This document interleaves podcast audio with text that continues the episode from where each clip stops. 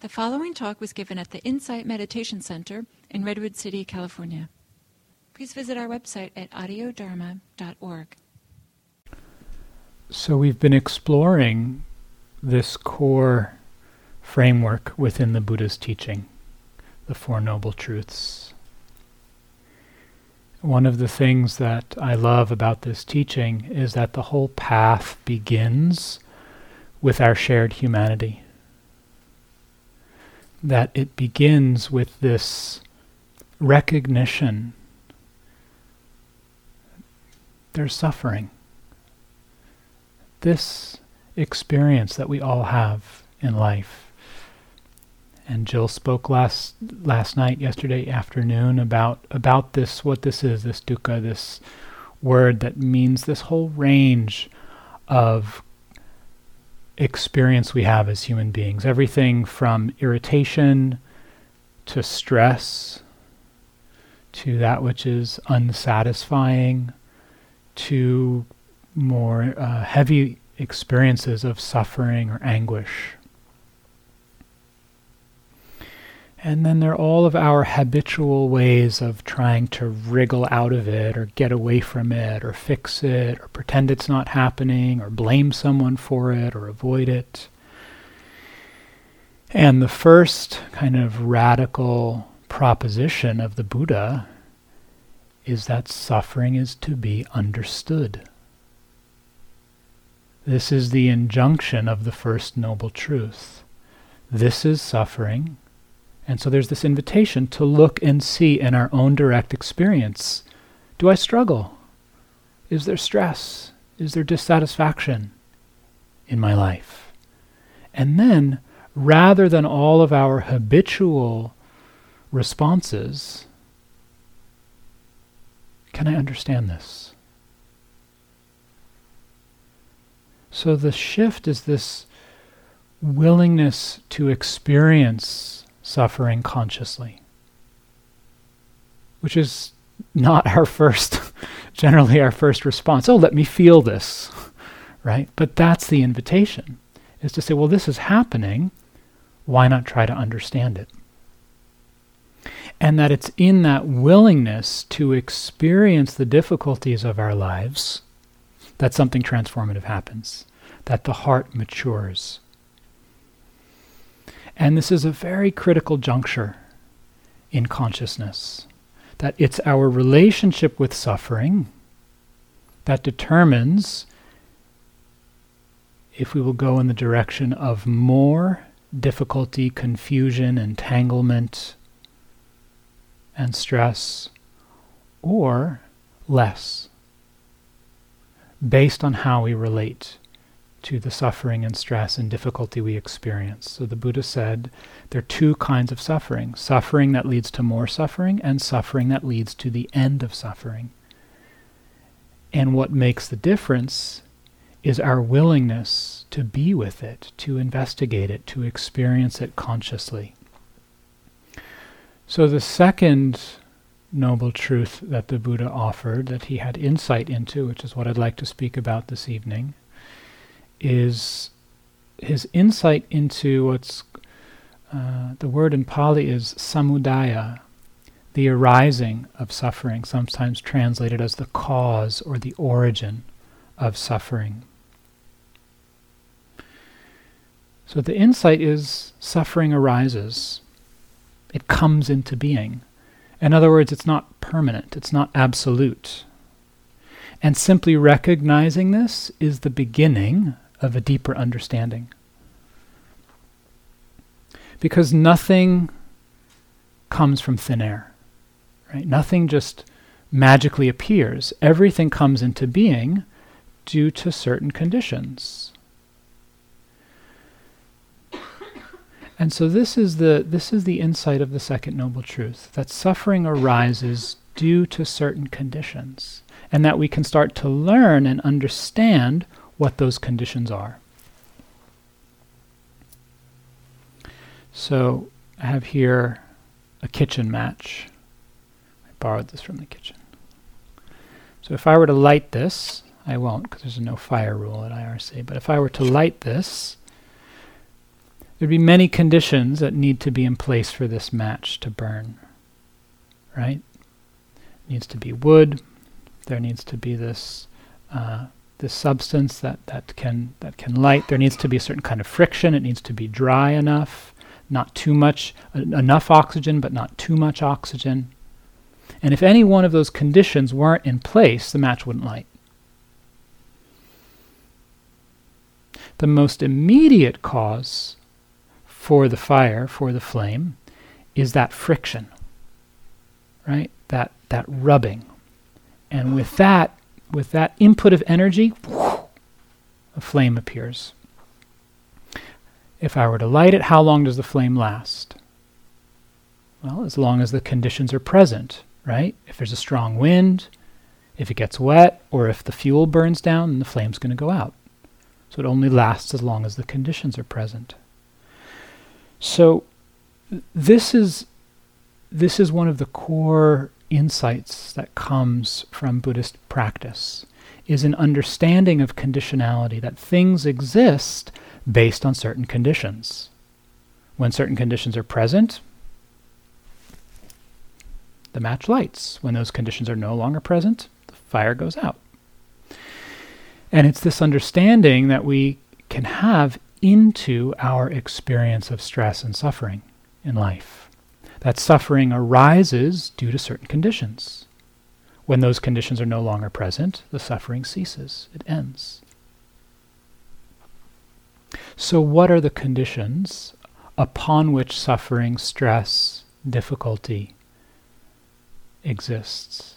What are the conditions upon which it depends? So, the next radical thing in the Buddha's teachings is that he says, well, the most immediate cause that we can locate isn't out there. It's not his fault. It's not her fault. It's not their fault. It's in here. It's within our own heart and mind.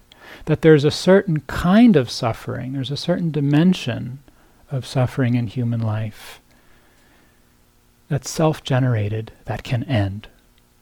So the saying, as the saying goes, pain is inevitable, suffering is optional. Right? So there's a certain there's there's certain experiences in life that none of us can avoid.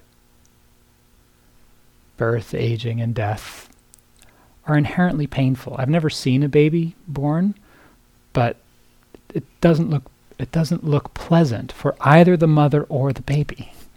I mean, it's miraculous, it's incredible, but there's also a lot of pain. Getting old, getting sick, dying, losing the things we love, being associated with things we don't like. These are inherently unpleasant. But there's this aspect to experience that we add to it this friction, this it digs into us, right?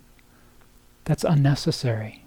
That's the second dart that, that Jill was talking about yesterday this reactivity, this extra layer that we add on top of the unpleasantness that's just inherently a part of being alive that doesn't actually need to be a problem. So that the suffering that the Buddha is pointing to is not in the content of our experience, it's not what's happening, but it's about how we're relating to it. So, the key thing that the Buddha points to in the Four Noble Truths as the most immediate condition that suffering rests upon, coming back to this analogy with the match, that, that final push that ignites it is something called tanha, often translated as craving. Literally, it means thirst. And so I want to explore this afternoon together what is this tanha? How does it show up? Um, and then how do we work with it? What do we do about it?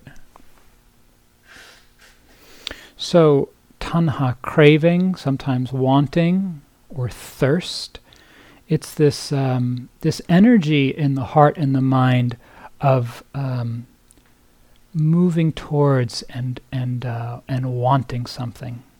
And this is distinct from desire. Desire gets a bad rap in uh, in general Buddhist circles, but uh, there are many different kinds of desire.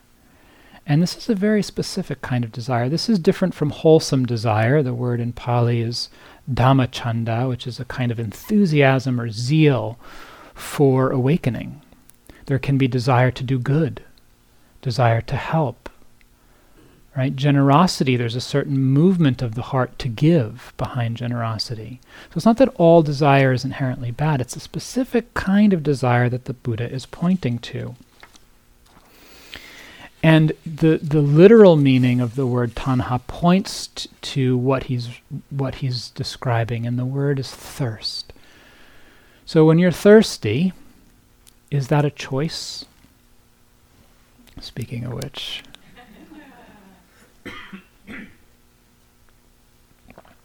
Do we choose to be thirsty?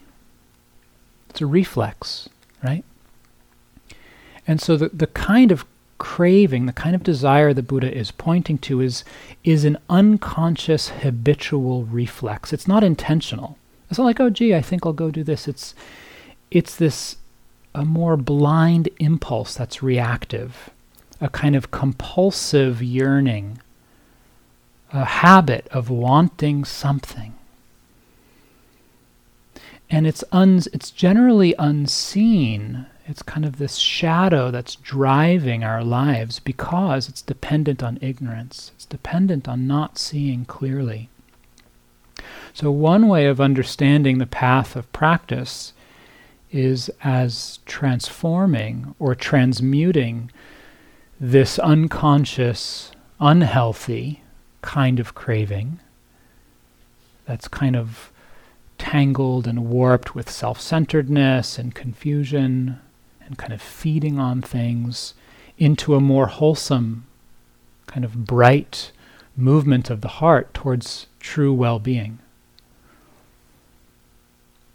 So, the current that propels the mind into stress, suffering, difficulty, this dukkha, is actually this uh, interplay between two different forces between tanha, this thirst, this kind of unconscious craving, and ignorance.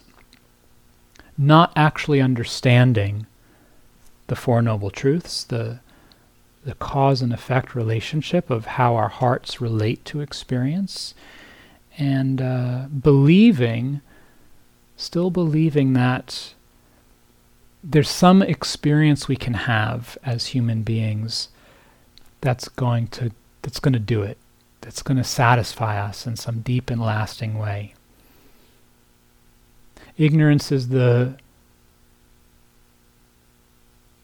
the force that propels us to feel disappointed when things go wrong.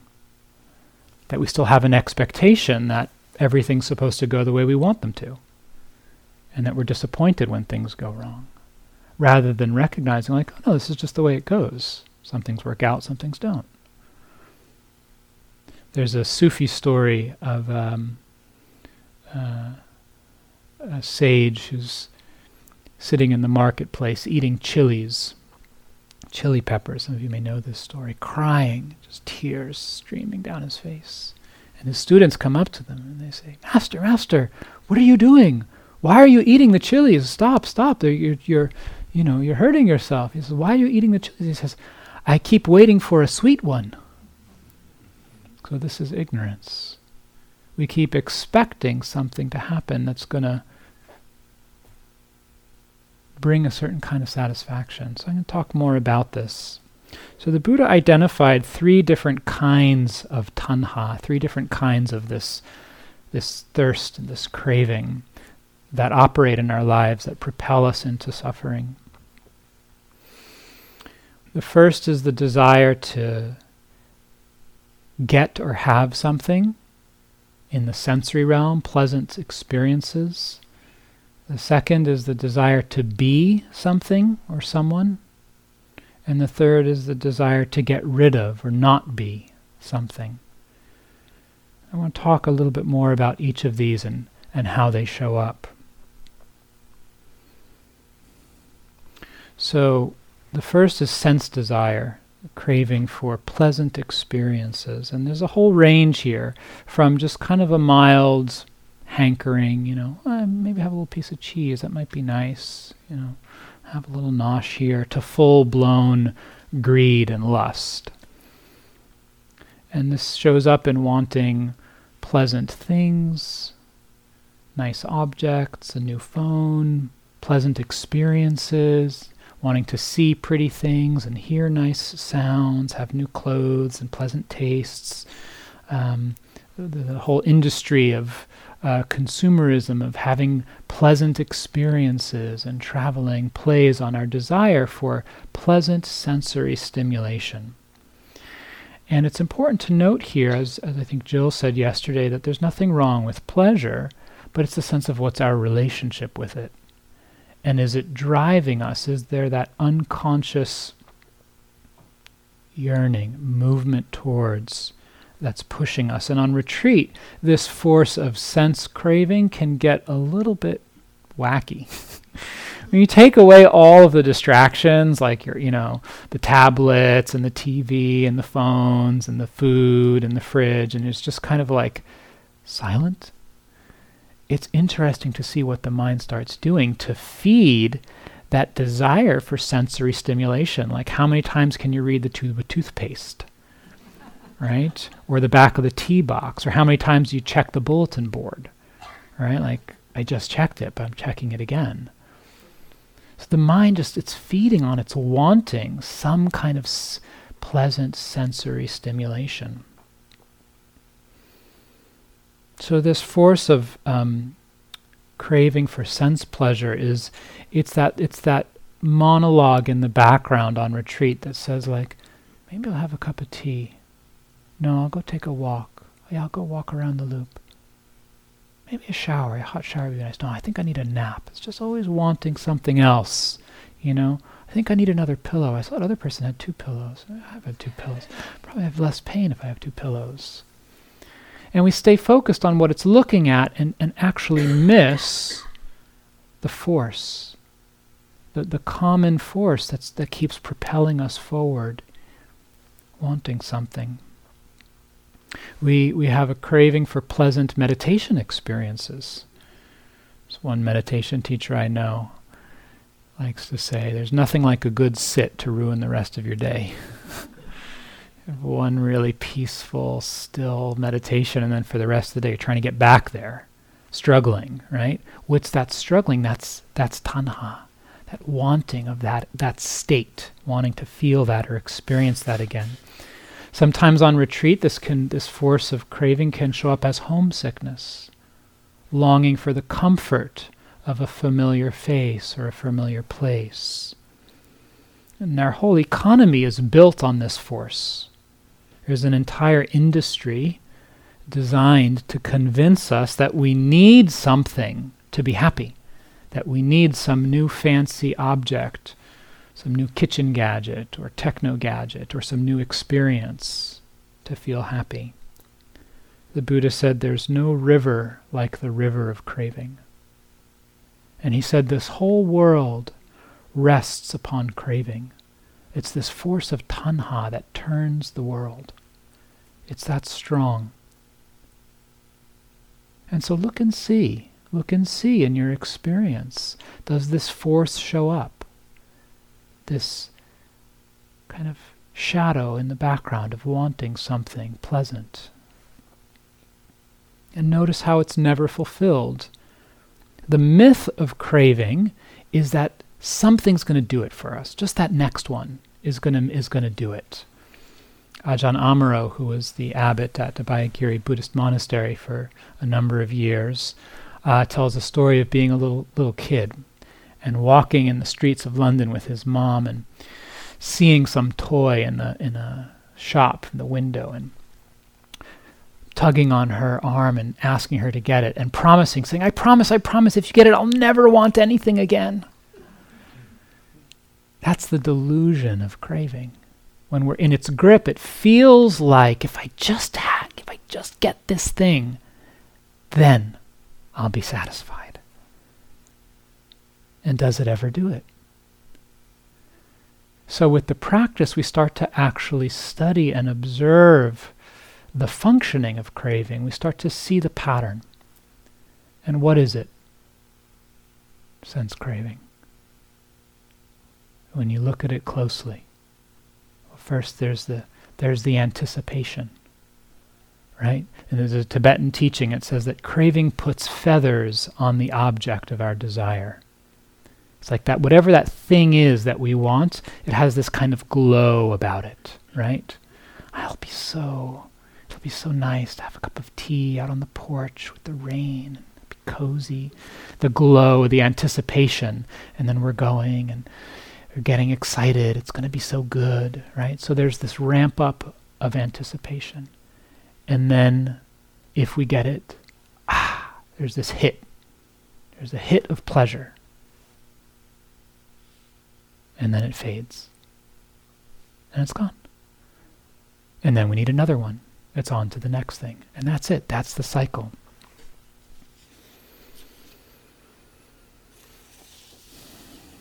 And we start to see the limits. We see the pleasure it does bring, and we see its limits. Does it really deliver? Think of all of the pleasant experiences we've had in life. Where are they now?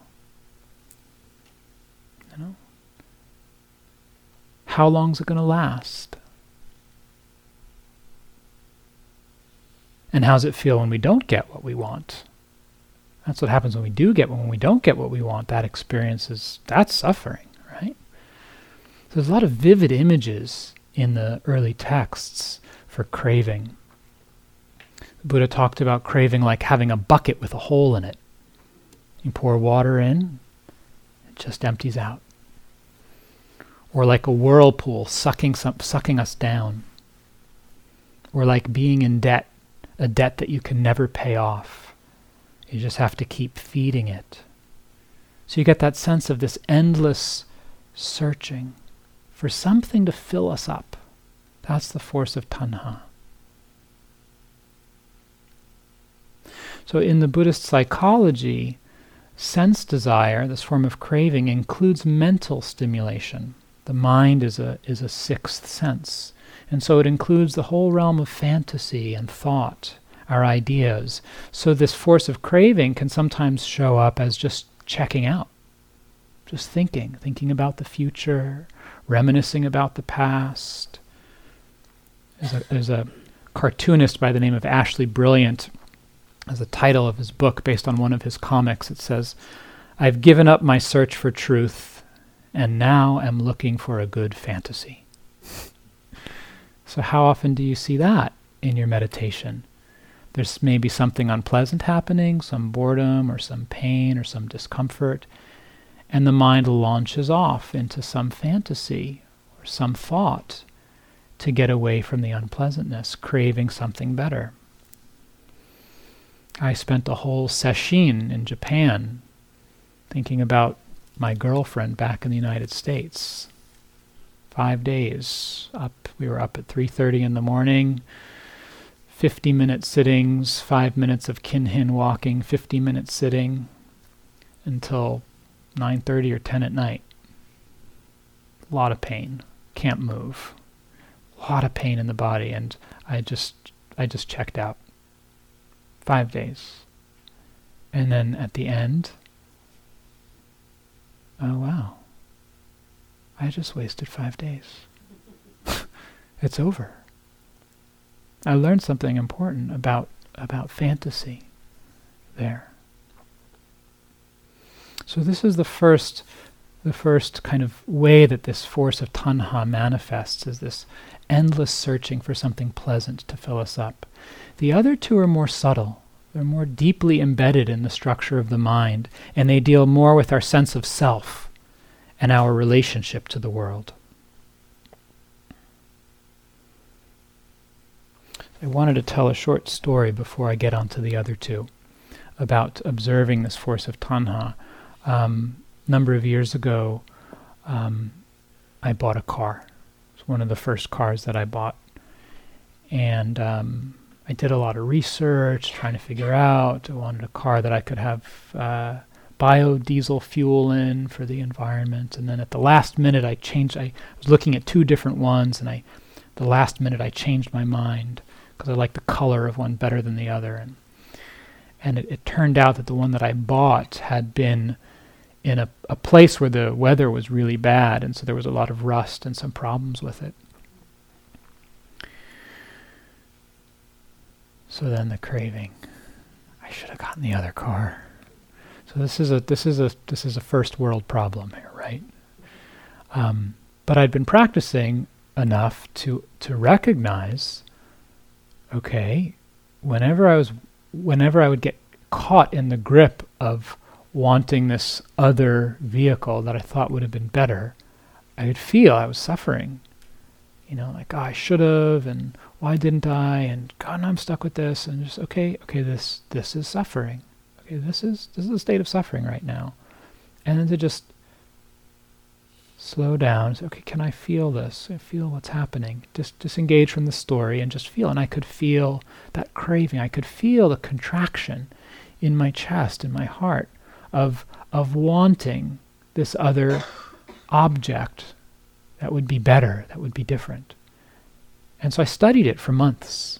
It started, it was very intense at the beginning, and then it would get less, and it would come up only periodically when something, you know, another thing would happen with the car, then it would come up again. And but just studying it every time and just feeling it. Okay, let me just feel this. How is, how is this?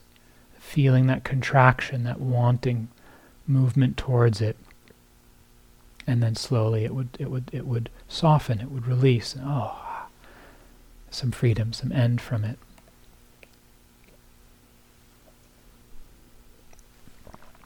So this was one example of studying craving and seeing it end.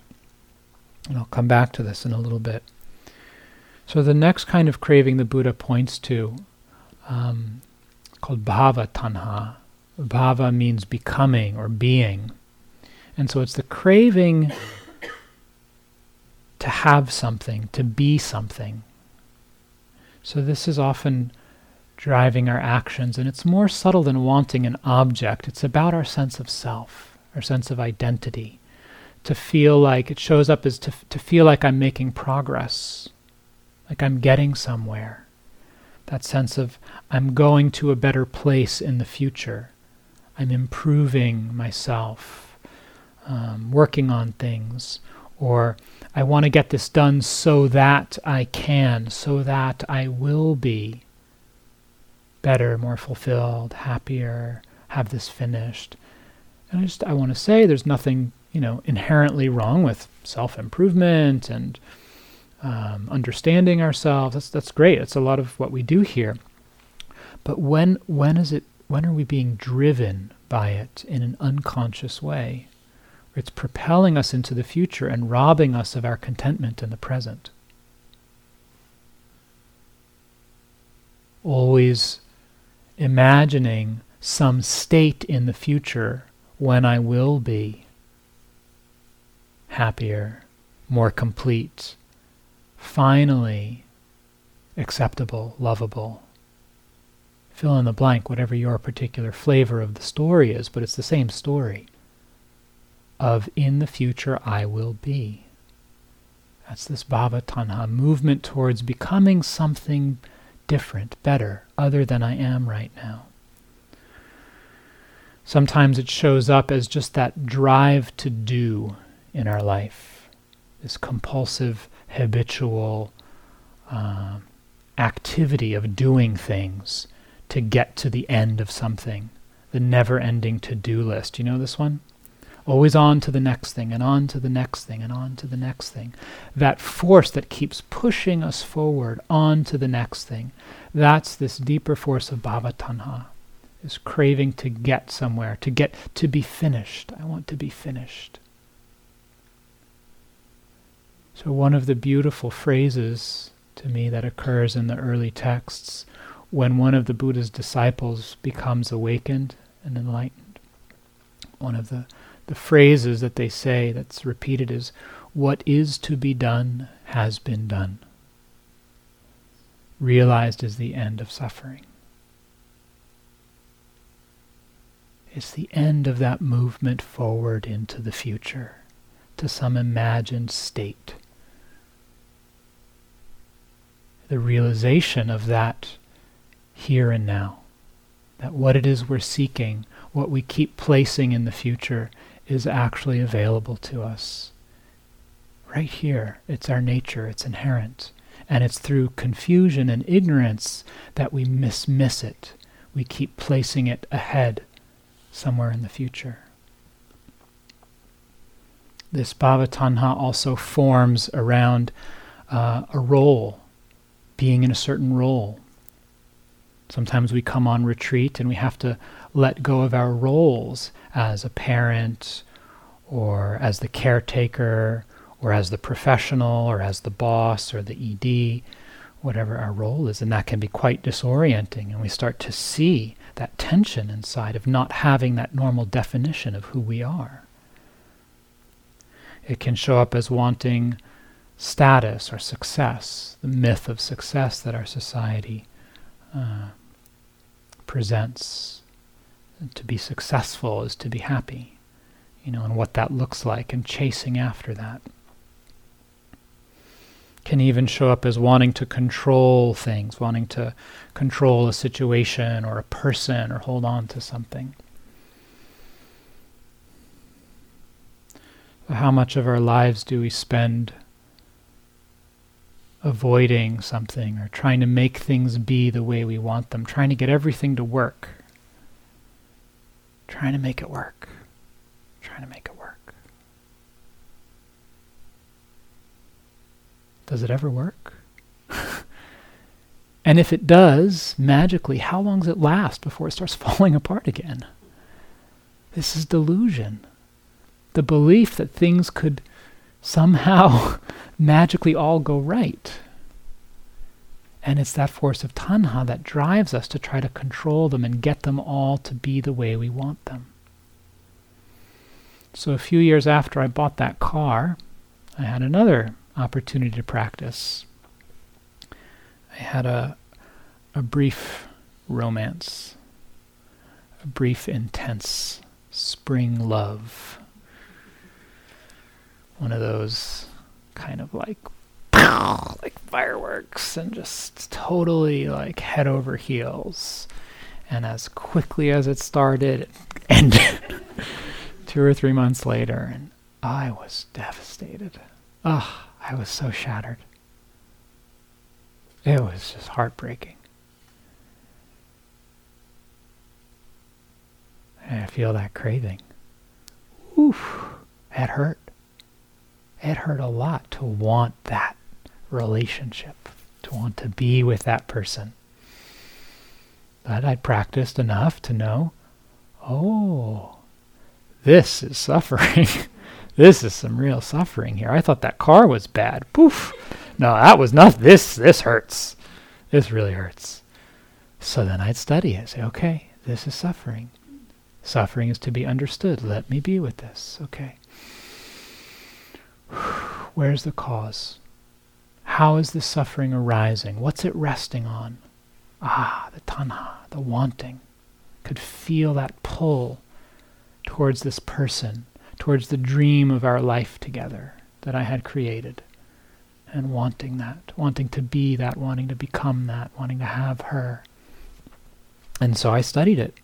Studied its arising, studied its ending, feeling it, observing it, being with it in my body. Okay, let me feel this. Feel could feel the contraction of the craving in my in my heart and how painful that was. And then in feeling it and observing it and staying with it, it would release. And over time it, it would stick around less and less.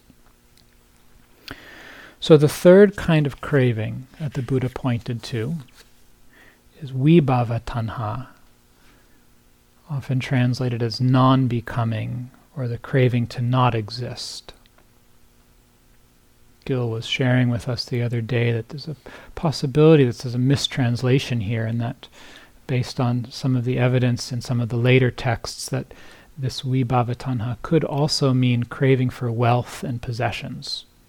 It's a possibility that it could be another form of this delighting in having things but the traditional interpretation, which also uh, is useful from a practical perspective, is this, this craving to not exist. Well, what does that mean, craving to not exist?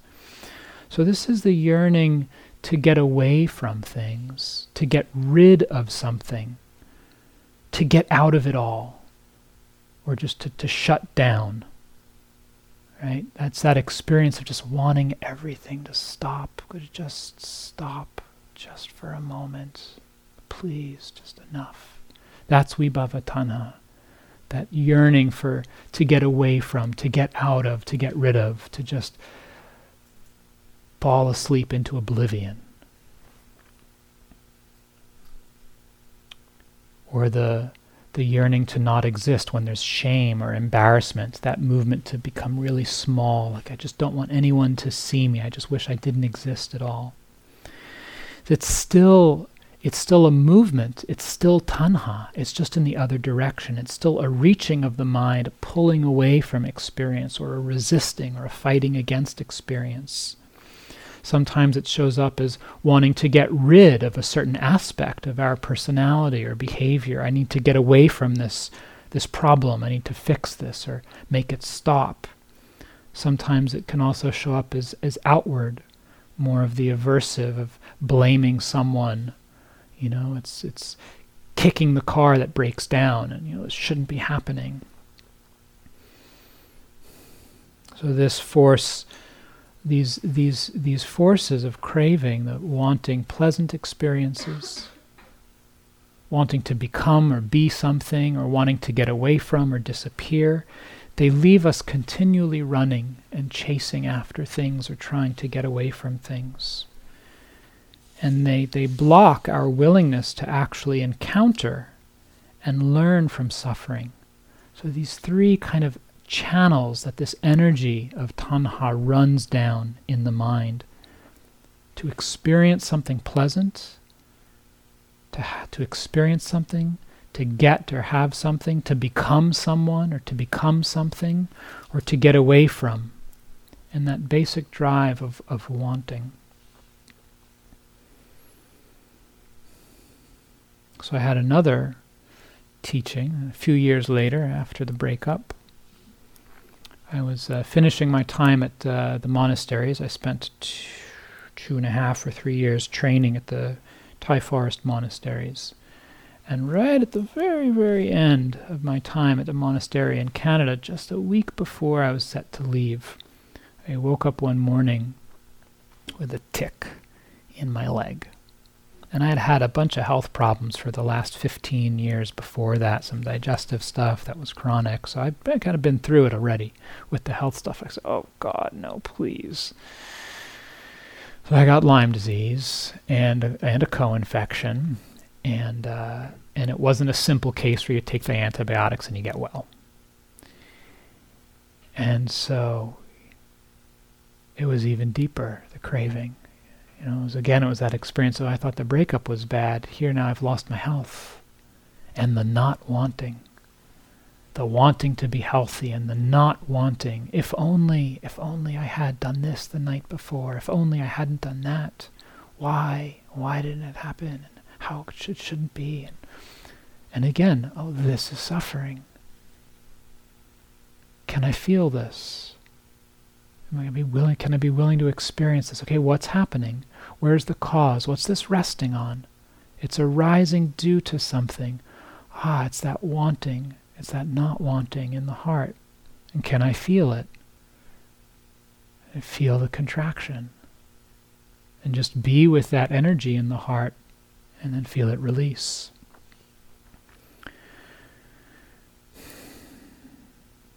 So we can see the effect on us of this energy from sort of more gross levels of suffering when we're caught in the grip of this craving to, to finer levels of suffering. And we start to see in our meditation practice that reaching for anything, we lose our balance.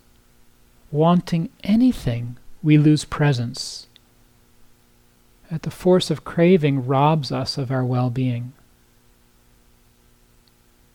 So the movement towards or away from any experience is going in the opposite direction of this practice.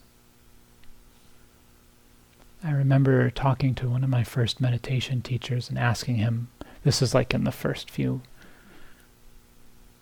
first few years of my practice, asking him about enlightenment. This was Munindraji in, in India, and asking him and saying, "So is it kind of like uh, you do this and then this and then?" And he said, "He said, no, no, no. You're thinking of all wrong. Nibbana is not in the future. It's not. It's not later. It's now. It's here." So awakening is is in this moment. It's not something that exists in the future. It's not something that we are going to experience. The fruit of practice, the goal is here. It's a profound state of presence.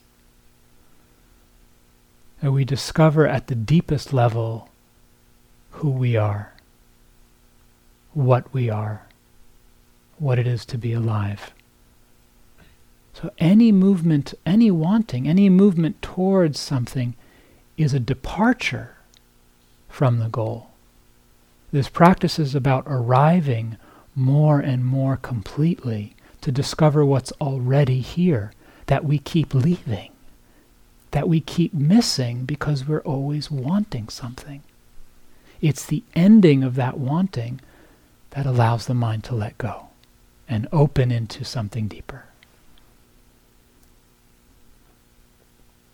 So, can we begin to study the experience of craving? Can we be willing to encounter it, to notice it in our experience? It's not about judging it.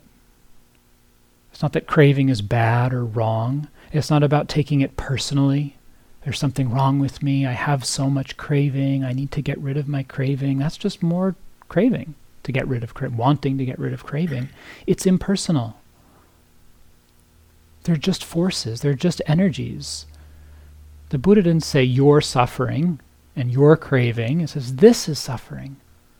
This is the cause of suffering. So it's just studying these, these energies, this process at work. And this, this second noble truth, the truth of craving, craving, so the first noble truth is to be understood. Suffering is to be understood. Craving the cause of suffering is to be abandoned. What does it mean to abandon craving? Doesn't mean to get rid of. Doesn't mean to reject or throw away. So if I abandon this match, it doesn't mean throwing it across the room, it just means putting it down. Just leaving it alone. Stop feeding it. When the fuel runs out, the flame goes out.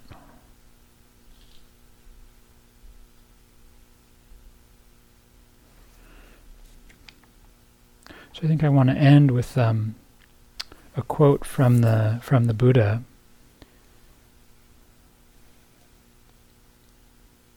This is uh, one of the summaries of the of the whole Dharma. The Buddha said, "Sab dhammang nalang abhinivesaya." and it means nothing whatsoever is worth clinging to. Nothing whatsoever is worth clinging to. Nothing is worth giving up our true home of presence and awareness to want to move towards, to try to get or have.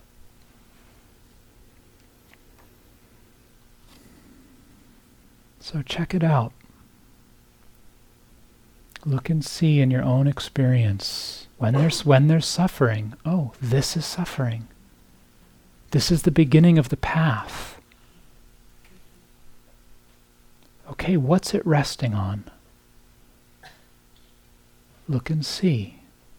Is there some idea about how things should be that we have? Is there some craving? Is there some wanting?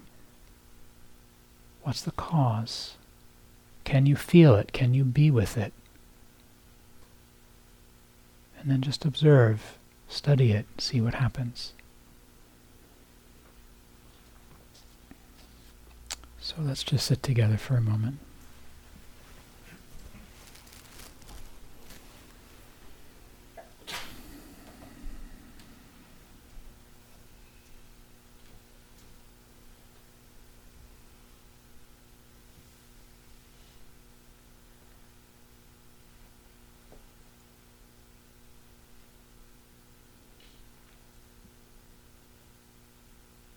Sabadhammang nalang abhinivesaya.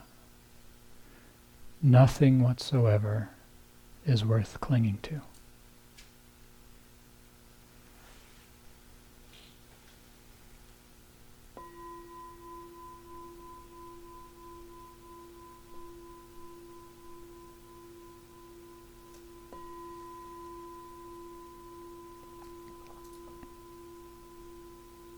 Thank you for your kind attention.